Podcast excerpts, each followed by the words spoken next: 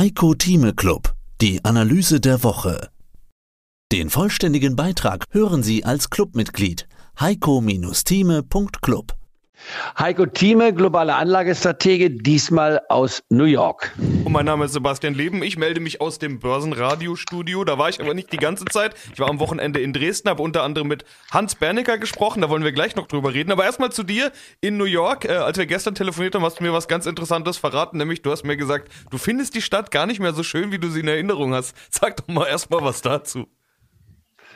Ja, wenn man die Hochhäuser sich anschaut, was an Bauaktivitäten in New York passiert ist in den letzten Jahren, ist das schon auf der einen Seite beeindruckend, auf der anderen Seite kriegt man da auch gewisse ja, Platzängste. Die Straßen an der Wall Street zum Beispiel unheimlich dunkel, auch während des Tages, dicht aneinander gedrängt.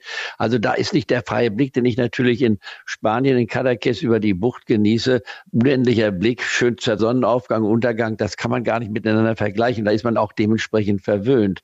Ich bin ja nun über zwei Jahrzehnte jeden Tag morgens um 6 Uhr in mein Büro gefahren, erst an der Wall Street, dann zum Schluss Midtown und dann abends wieder zurück. Kaum vor 10 Uhr abends kam man zurück.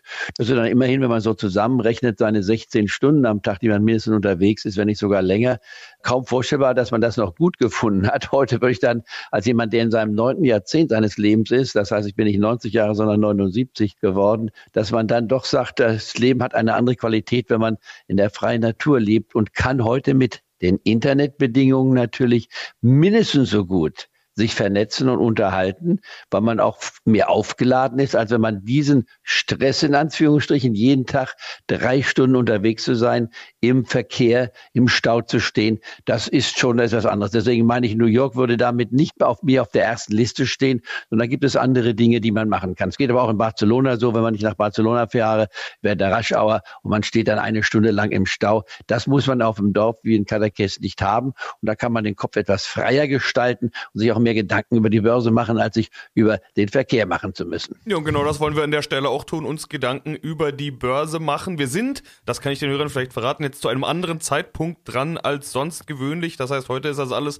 etwas spontan. Aber wenn ich mir gerade den Kurs anschaue, ich beginne mal mit dem DAX, dann sehe ich da zwar Minus, aber immer noch die 15.000. In der letzten Woche haben wir sie ja vor dem Wochenende gerade noch so wieder zurückschaukeln können. Aber wir scheinen uns da drüber zu halten. 15.000 habe ich gelernt, ist eine psychologische Marke, keine charttechnische Marke. Aber die Börsenpsychologie ist ja, glaube ich, sowieso wichtiger als die Charttechnik, würde ich jetzt einfach mal behaupten. Was hat es mit dieser 15.000 auf sich? Da scheinen wir ja, nachdem wir so gerannt sind, da jetzt erstmal irgendwie festzukleben wie du schon gesagt hast, ist eine psychologische Basis. Viel wichtiger eigentlich ist der 200-Tages-Durchschnitt und den haben wir weit überschritten. Der liegt so um die 13.500, 13.600.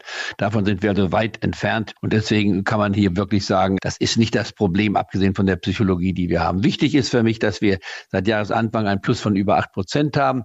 Wenn man sich den Januar anguckt, ist er tatsächlich einer der besten Januar Börsen, die wir seit 20 Jahren gesehen haben. Und das ist ein Paukenschlag.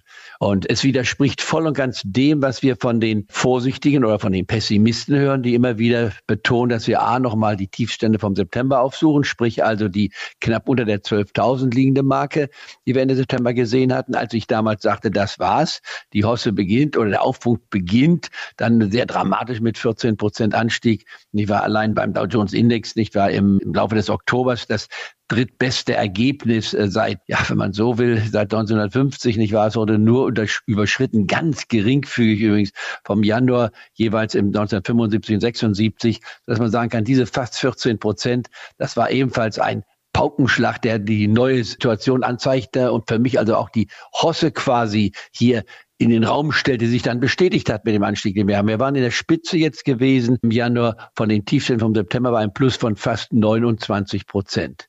Und da kann keiner sagen, der die Charttechnik und die fundamentalen Fakten anbetrachtet, auch das ist nur ein temporärer Erholungstrend, das ist eine Bärenfalle. Eine Bärenfalle ist es nicht, wenn ich fast 30 Prozent gewinne. Da bin ich in einer neuen Hosse.